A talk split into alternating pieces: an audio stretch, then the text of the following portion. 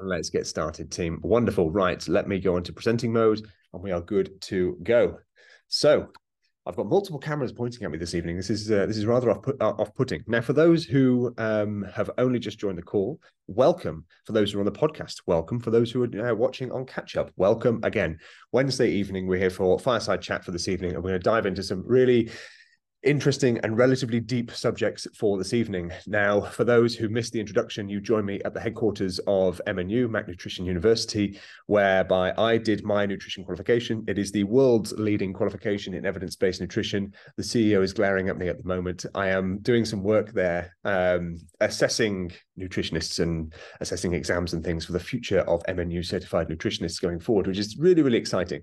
It does mean that I'm in the conference room though, and wearing the uniform. I've got the colors around me and I've got all of the senior nutrition team looking at me across the room and the CEO himself. So the pressure's on if I say anything about nutrition, which I definitely am this evening, that I don't mess it up because I'll get shouted at.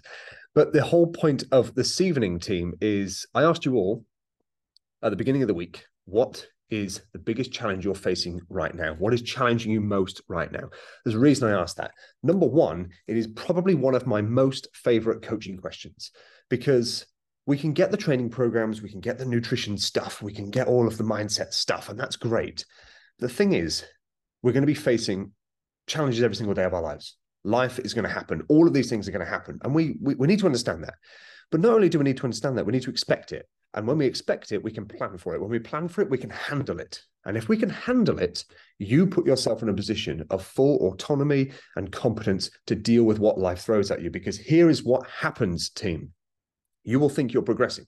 You'll think you're doing incredibly well. And then, bosh, something will happen. Life will throw something at you and it will derail you, or it will at least try to derail you. Now, I'm not here to say that getting derailed off these things is necessarily a bad thing, because it really isn't but it's understanding how we deal with it. It's understanding how we deal with the challenges. And let me tell you right now, there is no difference between what you think is the smallest challenge, the most insignificant challenge in the world, and what you feel is life changingly massive and monumental. Challenges are challenges, and you'll be surprised. The smaller challenges, which are more common, are the ones that are going to amass more and more and more. And actually, it can take the smallest thing in the world to just tip you over the edge because you haven't necessarily recognized everything else that's happened um, up to that up to that point doesn't always need to be an earth-shattering thing that happens and slaps you around a little bit. It can be the smallest thing in the world. So what we're going to do is we're going to go through a variety of different challenges that all of you have shared with me, and I hugely appreciate you sharing them. They're all going to be anonymous. The reason I'm sharing them here, and I've just put at the title of each challenge, the reason I'm sharing them here is because the challenges that you're going through highly likely are going to be the same challenges that other people have been through, are going through, or certainly will go through in the future. Now, here's the number one thing I want you to remember through every single one of these challenges are going to happen. Suck it up. That's life. However, the one thing that we can absolutely control is our reaction to those challenges. Challenges happen. We can't control that. What we can control is our reaction to these challenges and how we see them through, our perspective to them, our attitude to them, our reactions to them, the things that we need to do in order to fix them or deal with them or bury our head in the sand. These are the things that we can control, not the challenge themselves. So let's dive into it, shall we? Number one, these are in no particular order at all whatsoever. Um, snacking and its power over you. Now, the reason I've put this down is because food is an interesting thing there is something called the power of food. And I'm not saying this is some airy fairy thing. I'm saying that the best way to describe this is when you have a stressful situation, what do you do? You will most likely stress eat. You will most likely reach for something of comfort. You will most likely feed on something that just brings you a little bit of satisfaction and a little bit of comfort. Why? Because we're looking for that satisfaction and we're looking for that comfort in order to deal with the challenge because we don't like challenge, we don't like change, and we have to deal with it. And snacking has a certain element of power over you if indeed you let it. Now, I'm not saying here that you're going through a super stressful situation. You're snacking because you're reaching for bread or, you know, cereal or chocolate or whatever your vice is. You're reaching for those things because you want that element of comfort. I'm not saying eliminate that at all. I'm saying first and foremost, be mindful of it. Because as soon as we can be mindful of it, we can see ourselves being like, hey, I've got this super stressful situation. And you know what? I've eaten an entire box of crunchy nut. True story. I've done that. Or I've eaten an entire loaf of bread. True story. I've done that. And you're like, right, well, it's done now. A, most importantly, I don't need to feel bad about it. B, I need to make sure that I'm managing not the response to the stress, but the stressor itself. What was building up to that point? So let's let's let's workshop some ideas here. Snacking is something that you feel like you can't control, and maybe that's the thing that's stopping you from achieving the weight loss goal that you're aiming for. Well, what are you thinking and what are you feeling when you do reach for those snacks? It's not to say that this is a bad thing. It's to say that we need to understand the, the power that it has over you. We need to understand the stimulus here. We need to understand, well, if you're snacking away on stuff, let's say bread, we're going to use this as an example. If you're snapping, snacking away on bread and toast and stuff, well, what's the emotional feeling that you're, you're going through at the moment? What is it you're experiencing right now? What is the challenge itself? Because as soon as we can start to understand that, we can piece together the overall problem itself. Now, it might be you're super, super stressed at work, um, boss is on you all the time, and you've got tons of stuff to do. You've got massive deadlines, and all you want to do is just sit and eat toast and watch Lord of the Rings. Well, if that thought process is, I just want some comfort, I just want to switch off, I just want to do something, then what we can do is we can change our environment. We can change our environment to doing something else. I'm not saying eliminate the toast. I'm saying let's delay the toast and then let's go for a walk. Let's do something else. Let's do anything else. Take the dog for a walk, take the bike out, go and do anything else. Go and see parents, go and see friends, go and see family, go and see anybody. Change your environment. Because as soon as you change that environment, you change the cascade of thoughts that lead you to that particular vice. Because I would hazard a guess here, but they're all pretty much the same for you in particular. So, for example, you get stressed out and you reach for snacks. So, let's say you're in the office and you get stressed out because you just email just keeps bunching up and you, all you want to do is just stop working. You just want to put your laptop down and actually do you know what? You're not doing any work anyway. You're not being overly productive. So you're just going to leave the room anyway walk downstairs and the immediate action is to go into the kitchen. You go into the kitchen you open the cupboard and you're like hmm i've got some doritos in there. Hmm i've got some bread in there. I've got some snacks in there. Or i've got a chocolate bar. You might not even be hungry but the subconscious action there of reaching for those snacks is there whether you're hungry or not. Now there are a number of things we can do before we get to the kitchen, can we walk outside and change our environment? That's the first thing. Change that subconscious process of you walking from A to B. As soon as that is broken, you're breaking the thought process and that uh, action process in order to then change the outcome of that action itself, if that makes sense. So instead of going from A to B blindly, you're going from A to sort of A1, you're going outside, and then you're going to B. And then you, by the time you get back into the fridge, you might be like, oh, do you know what? I'm not hungry now. I've kind of snapped out of that thought process, or maybe I'll just have something different, or maybe you realize that you've got a stressful week coming up and you stocked up with Aldi high protein yogurts, for example, and that becomes a snack over a handful of Doritos or some toast you know, it's changing your environment in terms of the amount of snacks, but it's also changing the environment in terms of the cascade of thoughts that are taking you from A, stressful situation, to B, relaxing situation, i.e., snacks. If that relaxing, relaxing situation, easy for me to say, isn't serving you, i.e., snacking leads to weight gain because you're over consuming calories, then we need to change the psychological process of getting there. The last thing I'm going to say is don't just not eat chocolate. You know, there's a bunch of things we could do. You could just not buy them. You could reduce the amount you're buying. But here's something that's worked really, really interesting with clients in the past. Think about what it is that you snack most on. Let's say it's like cereal bars or chocolate bars or something like that. Give them a job. I had a client once upon a time who was a mountain guide and he was busy all the time. And he would be out on the mountain all day long for huge amounts of time. He'd come back and then he'd be on his laptop, he'd be running his business, he'd be doing the emails, he'd be doing all these bits and pieces, right? And he would find himself just snacking on those like little naked bars and eat natural bars and stuff like that, which on the whole are healthy, right? But they're also relatively calorific when you've had 10, right? And all of a sudden, 2000 calories down the line, you've eaten all those bars you're definitely not hungry anymore, but you're kind of feeling bad about yourself because you've not actually had dinner. You've just had a bunch of snacks, right? And it was like, well, yeah, I can't really control this this element of snacking. So I said to him, I was like, put them in a box and label the box with your name and say that they are your mountain snacks, i.e., work snacks, whatever it is, guiding snacks. You give it a name because then they have a purpose. And every single time you then reach for them outside of that purpose, you are breaking the rules that you've set for yourself. If they're there in the cupboard and you've got carte blanche to go and empty the cupboard of all the snacks and they've got no purpose, then it's a lot harder to control the inhibitions to snack. However, if they've got a job, excuse me, just adding people into the group, if those snacks have a job, then they've got a role. And in your brain, you're looking at that and go, well, I'm, I'm not working. So I'm not going to eat the work snacks. There's a little bit of self discipline. In fact, there's a lot of self discipline in there in order to maintain those rules with yourself, but you're giving yourself boundaries. And that's super, super important when it comes to snacking and food in general, when it comes to its power over you. On the whole, you got to ask yourself, like, do I need to have any snacks at all? If I'm having three meals a day, if indeed you eat three meals a day, do I need to have snacks at all? If you don't need to have snacks, then don't do it and have the self discipline to hold those rules and hold yourself accountable. If you need to get your family on board to say, hey, you know, whoever does the shopping, uh, can we like not buy these? Or maybe you've got kids and you're using the kids' snacks. This is another thing I did with another client. You know, he was diving into his daughter's snacks for her lunches for school. Great. Put them in a box, put her name on it, and say they are her snacks for her lunches. You can't go in there. There's a set of rules. If they're on the shelf, the shelf's no man land, no man's land. There's no rules there. So those snacks, nine times out of 10, don't have rules on them.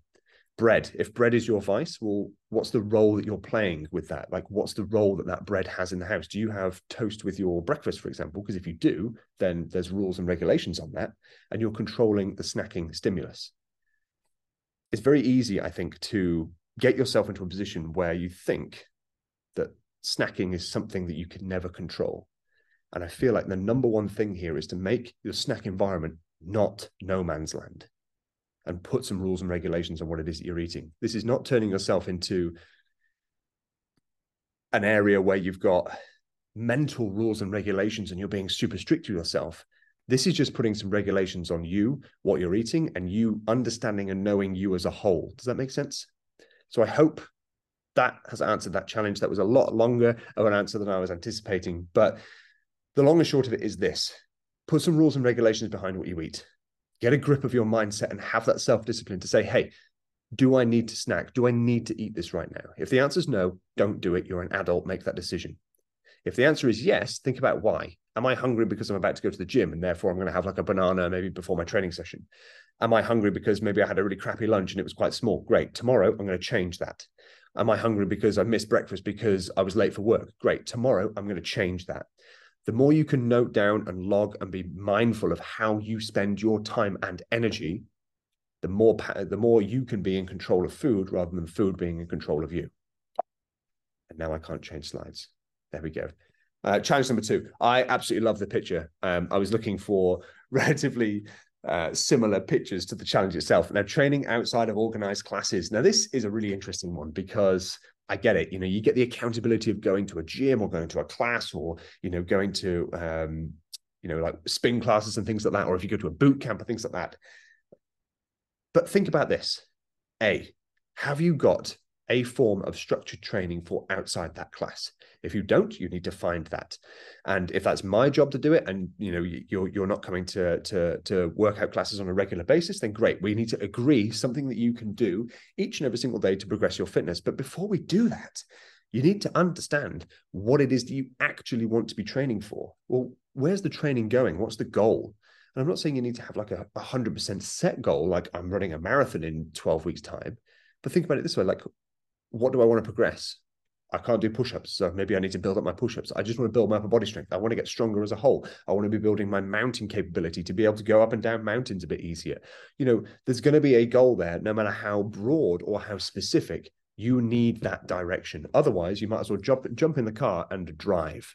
And when you jump in the car and drive and you've got nowhere to go, guess what's going to happen? You're just going to burn fuel, get lost, get bored. And that's what happens with directionless training be mindful of outdoor fitness classes, indoor fitness classes, gym classes, spin classes, and stuff. Even the ones that I run, which I, will be ending at the end of this month, like they're relatively directionless because they are there for the community aspect of it. If you are looking to progress your fitness, don't just turn up somewhere, get tired, and go home again every single day of the week that will not progress your fitness. You will get to a certain point because you have something that gym bros will call newbie gains, i.e., you're progressing in your fitness to start off with because you've started doing something. Every single person needs to do something training wise, right?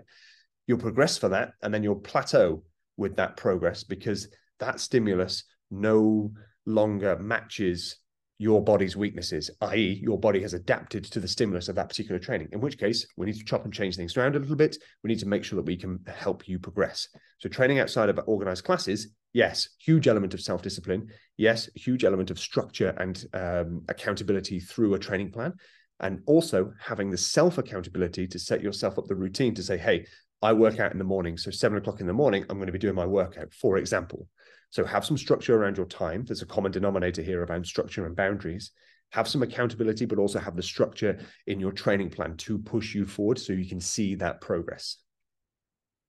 Next one the stress of work and the necessity for 27 hours in the day. There's a couple of people who are dealing with um, stressful jobs, stressful times at work, and we need to figure out how we get around it. Now, again, sticking with the common denominator of having some boundaries in your life, but also managing the stresses that you have.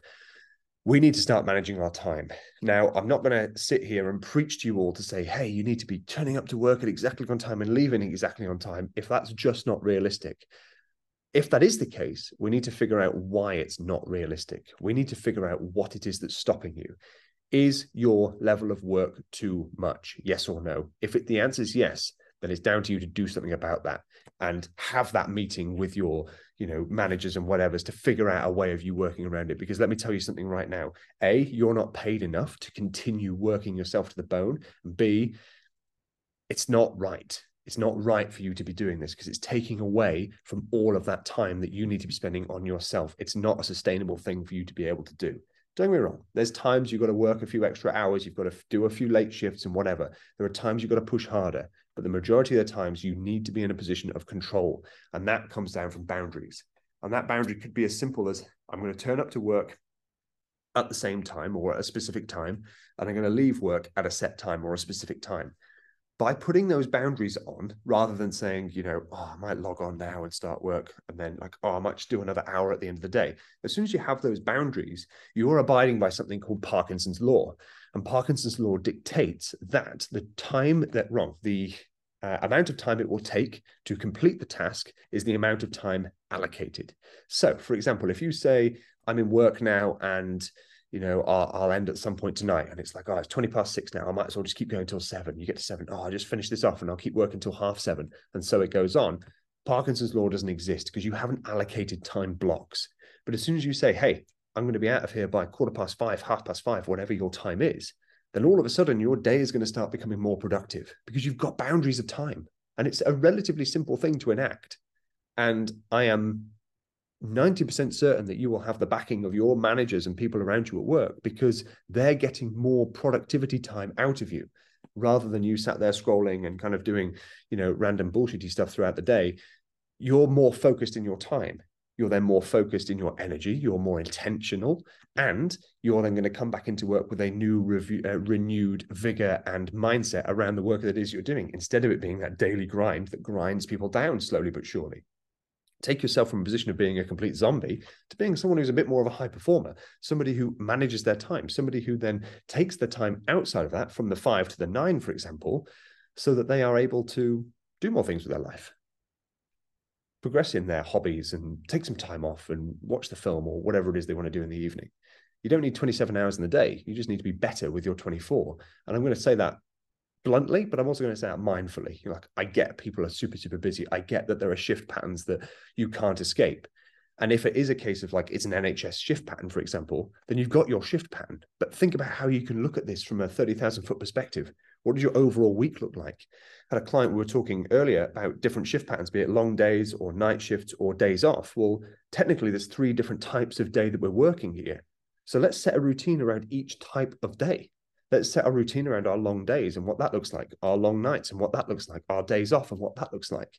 That might be a change in nutritional strategy for all three of them, a change in um, training stimulus for all three of them. It might be a change in your sleep patterns for all three of them, but at least there's some structure and some boundaries set within that work pattern we need to look at these challenges and get our head out of the trenches so that we can start to see the overall perspective that we're trying to have here. And that is a super, super important thing.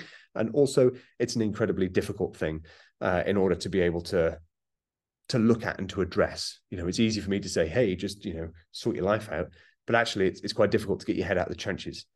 My job is to help you find a little bit of a different perspective on things. And as soon as it happens, and I'm sure there are people in this call that can attest to this, as soon as you set those boundaries and you can stick to them, all of a sudden things start to make a bit more sense. All of a sudden your day starts to get a bit more productive. All of a sudden you do have the time in the evening to go and pursue your hobbies and do what it is you want. all of a sudden you feel a little bit better about work. And you might just take a little less bullshit from Sandra and Steve at work who just constantly just take your time for no apparent reason. This is becoming a little bit more autonomous, but also a bit more assertive in how you spend your time because you have the power to do this. Okay, injury and illness and a very morbid picture in the background. I couldn't think of anything better to put as a picture in the background, but it looks quite funny. Uh, injury and illness getting in the way. Look, I'm going to be real, real simple with this. We're coming into cold season. We are coming into flu season. I have a cold. It sucks.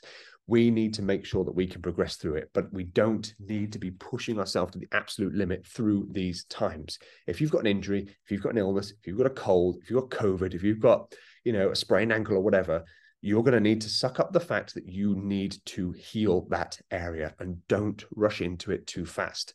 Take it from the person who wrote the book on rushing into things too bloody fast. It doesn't work.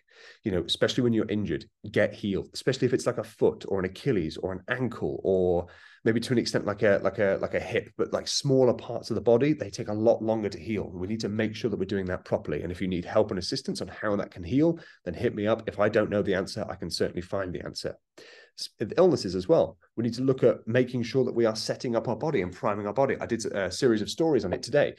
You know, setting yourself up in terms of getting some variety in your diet, really focusing in on zinc and vitamin C, those things that are going to help your immune system and building in protein, but also sleeping well, managing stress. Take sick days, people. There's no, there's nothing to be gained about not taking sick days. That's such bullshit. You know, if you've got a sick, if you're if you're sick, why are you working? Take the day off, use it. It's a tool there to be used. And if you can't do that, then dial in everything else around your life so that you can then start to build up your immune system and build up your recovery as fast as possible. Don't just sit and do nothing. Please don't just sit and do nothing. That won't help you. That will just elongate your recovery period. If your training becomes from a sprint session to a walk session, so be it. If your training goes from a high intensity circuit to some push ups on the floor in the kitchen while your dinner's cooking, then so be it. But you're doing something and you're progressing forward. It's all about, and I've said it time and time again, the crosses on the calendar and the big ugly C word of consistency. You can consistently progress through injury and illness. You might just have to dial in your expectations a little bit. But the crosses on the calendar are the most important thing. I not change that. There we go. Uh, the pressure of social eating. Somebody put this in a message and they said um, it is Sunday roast season. I absolutely love that because it definitely is Sunday roast season. But here's a couple of interesting ways that we can use this because Sunday roasts aren't the problem. It's maybe the overconsumption or the the the thoughts that we are over consuming food at a certain day of the week. Nine times out of ten it's going to be the weekend right? I mean you know whether we go out on a friday night or a saturday night or we're going out for a dinner or you know maybe you're the sort of person that wants to have a takeaway or something at certain nights in the week whatever. You know have a look at how we're playing the game here. Let's look at this from a calorie perspective because it's the easiest way that i can use to describe this. Let's say for argument's sake and the ease of maths on a wednesday evening that you have an allowance an allotment or a target of 2000 calories per day right that's 14,000 calories per week, quick maths. Well, if we focus solely on the days, 2000 on Monday, Tuesday, Wednesday, Thursday, Friday, Saturday, Sunday, and all the way through, you might struggle to hit 2000 calories Monday to Friday when you're working and you have a different pattern of life. And you might struggle to not hit 2000 calories on a Saturday and Sunday when you have a roast or you have a night out or you have a Nando's or whatever. So let's look at it in a different perspective. Let's turn calories into pounds, into money. And I give you £2,000 a day. Well, technically, I'm going to give you £14,000 a week, right? Wouldn't that be wonderful? £14,000 a week for you to spend as you see fit. And you know that you're going to be spending differently at the weekend than you are in the week. So you might pocket £500 in your back pocket every single day, Monday, Tuesday, Wednesday, Thursday, Friday. Okay. And that means that you're going to be spending £1,500 Monday to Friday. Well, that gives you £2,500 extra, quick maths, for your Saturday and your Sunday which means that you've got two thousand pounds to spend on on Saturday, two thousand pounds to spend on Sunday, and two and a half thousand pounds just sat in your back pocket waiting for a rainy day. And even if you spend all of that, you haven't gone into debt at all. You've not gone into an overdraft. Again, in calories, you haven't over-consumed calories. So let's try this again. Let's look at this on a more macro scale. Let's look at this even smaller. Let's say that Saturday was all right, actually, and you, you know, you spent your two thousand pounds and no problem at all. So you've still got your two thousand pounds for Sunday, and you've still got the two and a half thousand pounds in your back pocket um, from the rest of the week.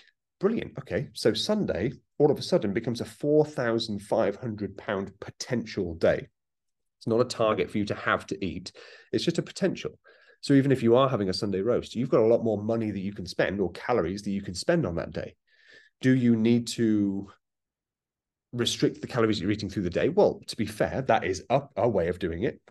Personally, if I know I'm going out for a Nando's feast, I might skip lunch that day just because I want to go to Nando's and really enjoy myself but I also might, you know, get a few extra steps in. I might get my gym session in just so I can just, I just want to feel good and I want to go to Nando's and have a good time.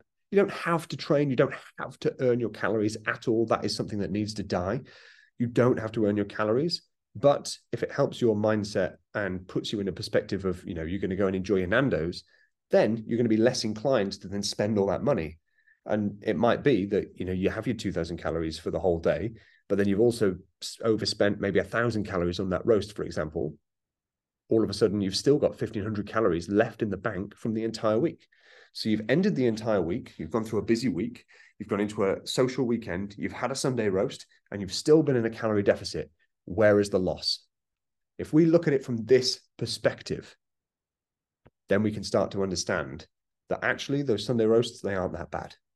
If you're treating your body like garbage throughout the week, then that's the thing that needs to change, not the Sunday roast. Because the Sunday roast, what is it? Probably high in protein, probably high in fiber and variety, and you're going to have a social environment around your food. It's going to be good for you. This is a great thing. So don't throw it away too lightly. Let's just make sure we dial in the rest of the week first. You're not earning your calories, you're being intelligent with your spending. So I hope that helps. You know, it's a case of if we look at it outside of calories, let's say you're not tracking calories. Well, how do we do that? If you're not tracking calories, then start to look at the habits around your eating. Monday to Friday, the, the days that you're working, are your breakfasts the same? If the breakfast is the same, great. You've got some consistency there. Like put it in a tracking app every now and then just to make sure that the calories are there. You know, you can conceptualize how much protein, how many calories are in that breakfast. Lunch, are you giving yourself the same options? Plenty of variety, plenty of fiber, keeping you full for the rest of the day. Are you reducing or eliminating snacking throughout the day? That's going to be key for a lot of people here. Just do it. In the evening, are you planning your evening meals? Are you getting yourself into a position where you are having high protein, relatively low ish calories, or if you're not tracking calories, smaller portions of food so you feel full but not bloated consistently seven days a week? You are most likely going to be intuitively saving a little bit of money yes, it can feel like you are send, spending money without really knowing what's in the wallet, but you're just being a little bit more frugal with that spending. You know, you're not counting everything and going, right, I've got this amount of money left and I'm going to spend this. You're just kind of guessing how much you've got left in your wallet, but you're just mindfully being a bit more frugal. Do the same with your eating.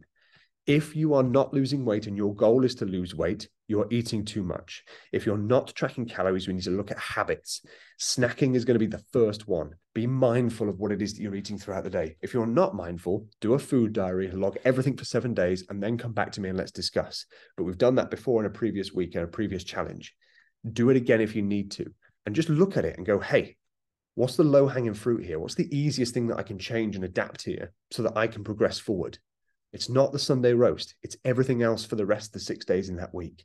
And then enjoy the Sunday roast. You know, get around friends, you know, have a glass of wine and have a beer and this, that, and the other. Just enjoy your life.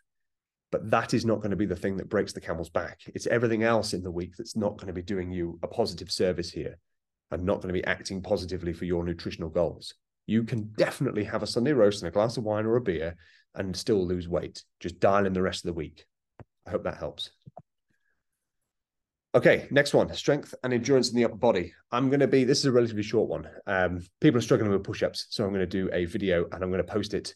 If I can post it tonight, I will. If not, I will post it tomorrow on how to do a proper push up. I have one somewhere on my laptop. I need to dig it out um, and how to do a proper push up. And you're going to work on that. Why? Push ups are hard. We're going to make them easier. What makes them easier is correct form, is consistency in training, and a little bit of time. And eventually they will get easier. It's not the exercise that just remains to be difficult forever. We just need to dial in how we're doing them. So that's the that's the one where we're going to keep that relatively short and sweet. At the end of the day, it doesn't matter if you think you're absolutely weak as piss going into a training program. What matters is you're turning up and doing the work. It does not matter, and nobody's going to judge you on your start point. What matters is you have the confidence and the and the and the uh, and the and the mental fortitude to turn up every day and continue training and keep doing it and put the checks in the box. Keep crossing off the calendar and hit that consistency. And ensuring that as i said in a previous challenge that every single aspect of that training plan is pushing you in a direction that you want to go. If it's general physical preparedness, then this, this challenge training program is exactly the thing for you. If it's something more specific, then you've got that in your own training program and we're pushing you forward and you're progressing in a specific manner. Next up, winter is coming. I can't actually remember how many challenges we've got left. Winter is coming. Look, it's going to start getting dark. It's going to start getting cold. It's going to start getting rainy. You're going to lose motivation to get outside. You're going to lose the motivation to go out and train unless you are very specific on what it is that you're trying to achieve. If the adventure readiness challenge is what you're trying to achieve and you're going to get to end of it, then mega. Let's use that, progress forward, and get the job done. If you are training to become better on a mountain bike or better running up and down a mountain or better in terms of overall strength and general physical preparedness, or you're in your base um, training zone where things get a little bit more fun, a little bit more changeable, then awesome. Find some happiness and find some joy in your training that allows you to push forward. Life is too short to do training that you think sucks. We can change it, we can chop it up, we can make things happen for you so that you are happy and you enjoy your training. And that is the number one thing that's going to help you get through your training through winter. And that I promise you. Short and sweet, that one. Next one is doing too much. There are definitely people here that are doing too much with their life. And the short answer to this is look at how much it is that you're doing and be critical with what actually needs to be done. Are you working tons and tons and tons and tons and tons of hours every week? If you've got a 70 hour week, then you need to dial down how much training you think you can do. Because clearly, if you're doing a 70 hour week, you can't work out for an hour or two hours a day you could probably spare two or three minutes. If you can spare two or three minutes, you can do some push ups, you can do some sit ups, you can do some squats, you can go for a walk, you can do all these things that are going to help you progress forward. Even in the simplest and smallest terms, progress is still progress. The smallest step is still a step forward. You might have to check your ego a little bit to think that, oh, I can do two minutes of push ups. Well, we'll do it. Prove to me that you can do it by getting out there and doing it and doing it every single day, making that non negotiable. You might have zero time, but you definitely have two minutes when I've got absolutely no time in the world and I've got loads of things going on, then I commit to two minutes of push ups, two minutes of sit ups, two minutes of dips. And if I've got the availability for it, then two minutes of pull ups. And that is eight minutes, quick maths, of exercise. Call it 10 for like the transition between exercises. You can definitely spare 10 minutes. And then I've got the dog, so I have to go walk the dog. So that's another time. If I'm going to make the dog walk even better, I'll put a heavy pack on and then I'm burning a little bit more energy. I'm just doing a bit more exercise. I feel like I'm working a little bit harder you're being intelligent with what it is that you're trying to do. If you're going shopping, park the other side of the tra- uh, of the shopping uh, car park and walk the long way to Tesco's. You know, carry the bags from the trolley park all the way to the car. Don't wheel the bloody trolley there. All of these things is called non-exercise activity thermogenesis. This is essentially all the energy that you burn outside of set training. All of this stuff is going to help you progress forward if you're struggling to fit your training in because you're too bloody busy. And then everything else that you're spending your time on, you know, you might have you might have um, family and friends and other things that are taking your time. Well, be critical of that. Are you telling me you don't have any time and you're still going out drinking at the weekend? There's there's there's a, there's a, there's competing objectives here. Are you telling me you have ton you don't have any time yet you're spending an hour a day scrolling on Instagram? That's probably going to be every single person in the world right now. There's going to be competing uh, competing objectives here. There's competing things for your for your attention. What's valuable to you? What means a lot to you? And what's just wasting your time. So have a look at that. Look at critically at how you're spending your time. Don't just say that you're desperate and it's the end and you can't do anything. Look at how you're spending your time. Get the screen time app open on your phone. Understand where you're allocating that time, where you're spending that time. How much time have you spending on social media on the daily? You know, and then dial that in. Put locks on your phone, put locks on apps, like get some time back. People say that they all have the same 24 hours. Well, as much as we do as term, in terms of a clock, we, we spend that 24 hours differently. Every single person here wastes time. It's just a case of what they waste time on and how much time they waste. That's going to be the difference between you getting some training in, getting some meal prep in, getting some time off in, you know, reading a book, spending some time with your partners or your dogs or whatever, and not. So if you're doing too much, think about what it is that you're spending your time on. Be critical of that because there will definitely be openings in time somewhere that you can capitalize upon barriers in work, home, and adventure. Now, I, I, kind of, I kind of dealt with that in a previous challenge. At the end of the day, you've got to put barriers on your time at work, but also put barriers on your time at home. You know, if you work from home, then close the office door when you're done. You know, don't look at the work phone. If you're at home, you're at home. If you're out on an adventure, riding your bikes and running and training and doing stuff, then put another boundary on that. You know, there's three hours on a Saturday, for example, that you're at the bike park, for example, or you're running up a mountain. Well, that's that time. That's not social media time. That's not bullshitting time. That's training time. When you're at home and you're watching a film and you're chilling out with a family or a partner or whatever, and you're just chilling out, don't scroll, don't work, don't think about training, don't edit a training program, do whatever. Put boundaries on your home time because then you're going to become super mindful of how you spend your time. And the people that you're communicating with through work, home, and adventures and stuff like that are going to get 100% of your time and your attention. And that is a super important thing. That's the difference between having a conversation with someone while you're kind of scrolling on your phone. You're not going to feel connected to that person versus the phone not even being in the room and you're having a conversation with somebody and they're looking at you straight in the eye and you are communicating and connecting with that person. See the difference? We need to have boundaries in our work in terms of when we start and when we finish, and then clearing off when we finish. Boundaries with our homes that we actually connect with our home environment, whether you live on your own and you want to chill, or whether you live with people and you want to, you know, connect with those people. And boundaries in our adventures and our training, so that when you are in those adventures and you are in those training, you're not scrolling Instagram in between sets and reps, or you know, in between sprints or halfway up the hill. You're doing the training, you're doing the hill, you're on the bike, you're mindful to that specific thing. As soon as you have boundaries on those things, something's going to click in your mind and you're going to be like, that was a bloody good training session, or that was a lovely conversation we had the other day. Or, you know, I feel good that I've got boundaries at work. You know, all these things are going to start to click. That seems to be the last one. I did forget what the last one was. So when it comes to challenges, I can stop the screen now. When it comes to challenges, we're all going to have them.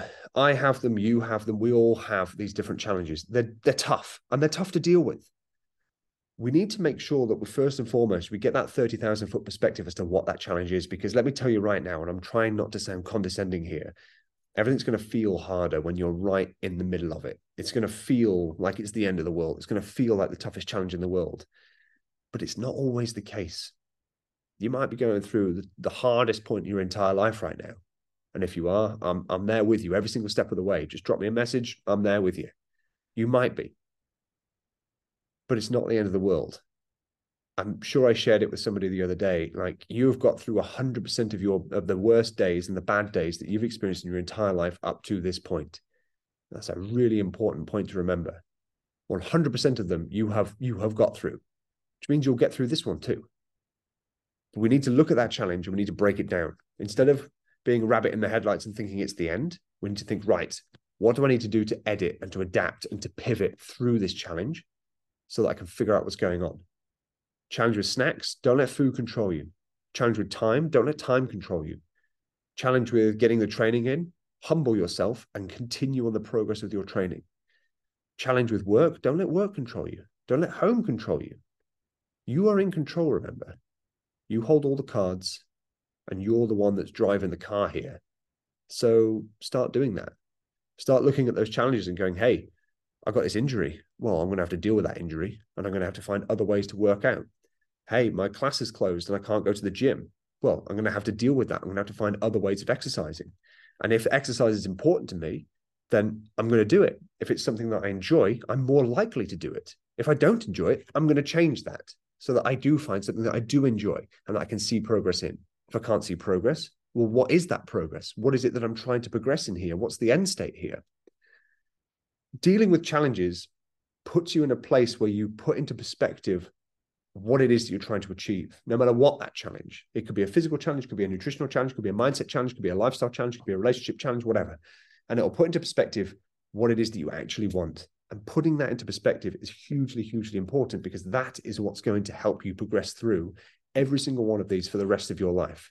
This is not just training program, meal plan. Yeah, do the calories, do the push ups, and then sod off again. This is making you absolutely ironclad on dealing with every single challenge that life throws at you because it will, from challenges at home and in the office to challenges on the mountainside.